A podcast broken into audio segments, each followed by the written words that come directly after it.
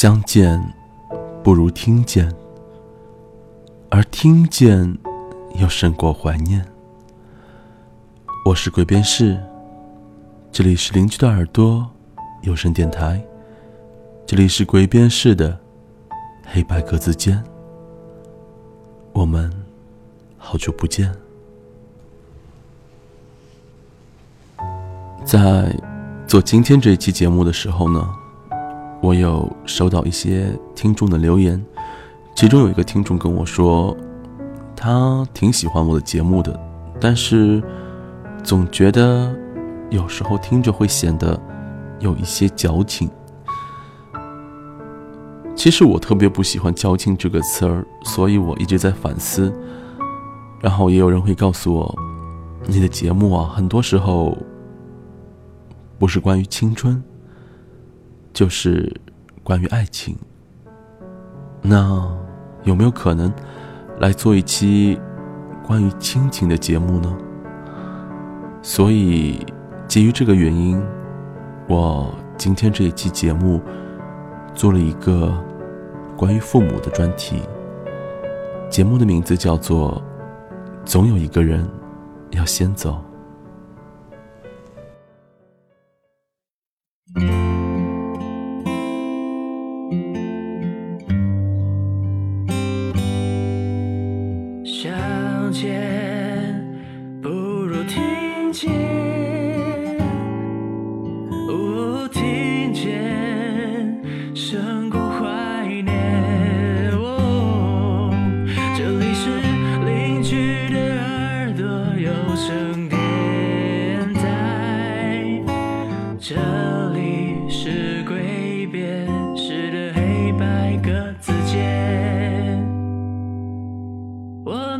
好久不见，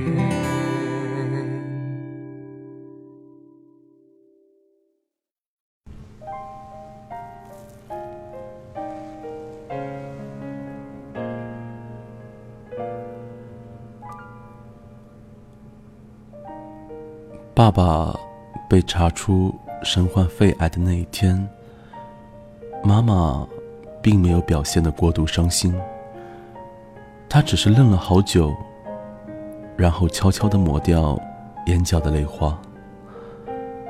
爸爸也很冷静，在详细咨询了医生，得知了化疗的过程和结果以后，他独自在房间里面待了一整天。出来吃晚饭的时候，他宣布拒绝治疗。在我和妻子小季的劝说和反对声中，妈妈始终沉默着，一声不响地往爸爸的碗里夹了好几筷子菜。爸爸有医保，治疗费用家里也能够承担，但是爸爸坚持不治疗。他说，接受治疗不过是延长数月或者是大半年的寿命，可他不愿意把自己最后的人生放在医院，在那里接受一次又一次痛苦的化疗。在所剩不多的日子里，他希望过他自己想要的生活。妈妈沉默了许久，最后说了一句，让我们回老家吧，你爸一直想家。我和妻子结婚后，把从学校退休后住到农村的父母接到了身边，但是爸妈却还是时常怀念农村，出门就可以见到田园河流，喜欢邻里之间淳朴的家常来往。他们不大习惯在大城市里的空气。第三天，我和小季就把他们送回了农村老家。回去以后，他们的日子竟然也过得从从容容。荒芜已久的院子被打理得生机勃勃，爸爸隔三差五的去花市买来许多花、树，雇一个三轮车拉回家种下。我和小七每周回去看他们，小院子里的花儿一次比一次开得更加的繁盛。爸爸瘦弱的身体穿梭在灌木丛里，浮锄、松土，而妈妈则在院子的一角提着水桶在灌浇。我劝妈妈，爸爸身体不好，你劝劝他，别操心这些事儿了。妈妈回答，劝不动，他做得高兴，就随他去吧。妈妈退休以前是教植物课的，一辈子最喜欢的就是花儿。爸爸悄悄告诉我，这些都是你妈妈喜欢的品种，你妈一直想要这样一个院子。我年轻的时候总觉得自己忙，没空打理，又觉得日子还长，拖来拖去，居然拖了几十年，再不着手就真来不及了。妈妈的心愿，爸爸原来一直是记在心里的。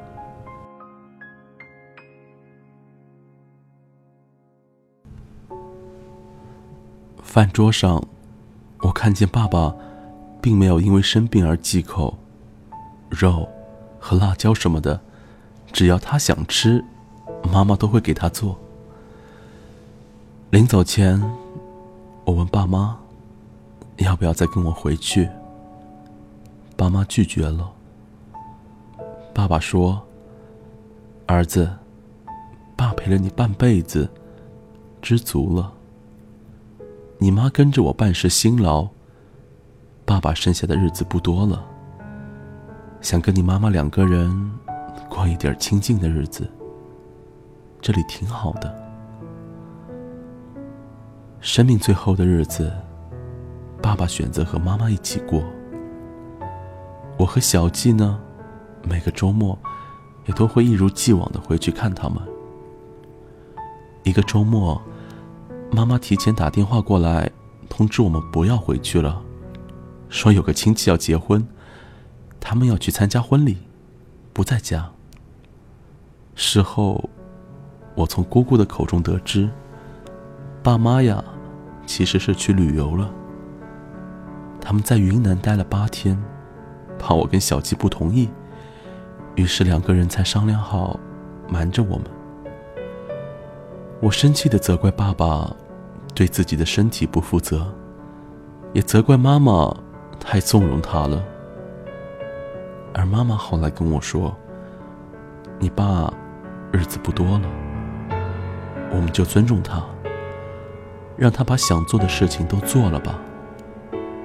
人啊，活一辈子终归是要走的，如果能够做到不留缺憾，那就很完美了。我无言以对。从云南回来后的第二周，爸爸的病情加重了。这一次我们尊重了爸爸的选择，没有去医院。爸爸在自己的家中，在我们的注视之下，平静地离开了人世。临走前，爸爸轻轻地叫了一声妈妈的名字，妈妈把手递给他，两双干瘦的手握到了一起。十几分钟后，爸爸走了。在爸爸的葬礼上，妈妈井井有条地打理着事务，虽然悲伤，但情绪没有失控。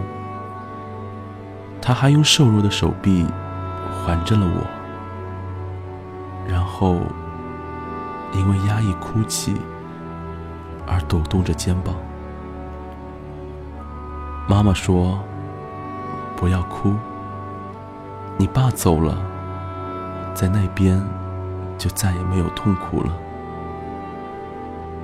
只是几个小时以后，送葬的队伍散去，妈妈还不愿意离开，她让我和妻子先回去。你们走吧，我想在这儿安静地陪陪你爸爸。地底下黑，他一个人太孤独了。爸爸离世后，妈妈开始旅行。短短的半年时间里，她去了三亚、南京和杭州等地。回家看妈妈的时候，她翻开自己的旅游相册，我看见在云南时，虽有病态，但却一脸满足的爸爸握着妈妈的手，站在洱海前。我看见他们在大理的小巷中悠然并肩的前行。我还看见在妈妈后来独自去了许多景点前的照片里，妈妈手上都拿着一张他们的合影。妈妈说，这都是你爸爸生前想去的地方，他来不及去了，我把他带过去。这时我才第一次读懂了父母之间的深情。每次在医院里看见那些求生不能、求死不得的病人，我就庆幸当初没有让你爸遭罪。我了解你爸一辈子最要尊严，他不怕死，就怕走得不体面。你爸走，我是最伤心的一个，可是我宁愿看着他高高兴兴地走，也不愿意看着他活着受罪。我相信换了我，你爸也会这样做。妈妈说着，每个人最后都是要走的，就像一条河、一条溪，最后都要流向大海一样。我愿意他从从容容地躺过去，在那儿等着我。爸妈的爱情像一片无言的沃土，没有花哨的张扬，不需要浅薄的表达，却是彼此人生最可靠、最实在的根基。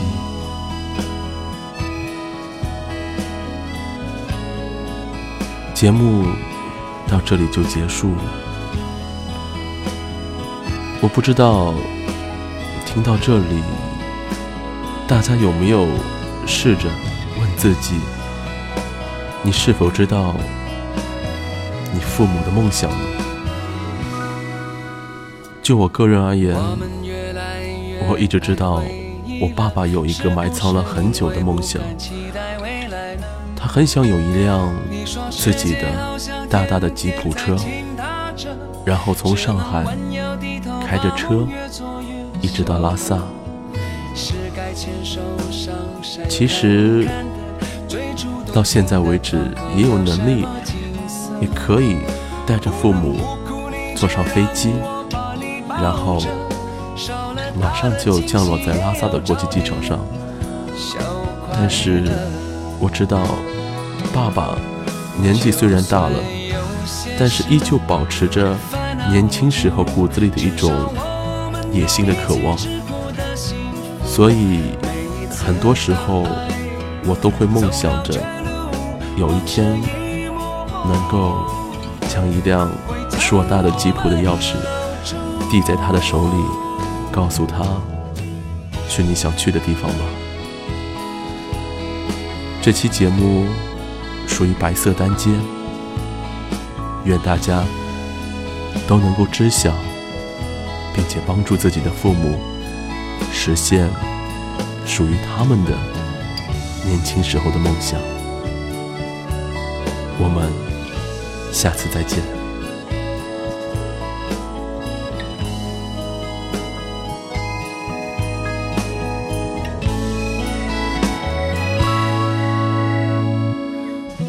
越来越爱回忆了，是不是因为不敢期待未来呢？你说世界好像天天在倾塌着，只能弯腰低头，把梦越做越小了。是该牵手上山看看的，最初动心的窗口有什么景色？不能不哭，你就让我把你抱着，少了大的惊喜也要找点小快乐。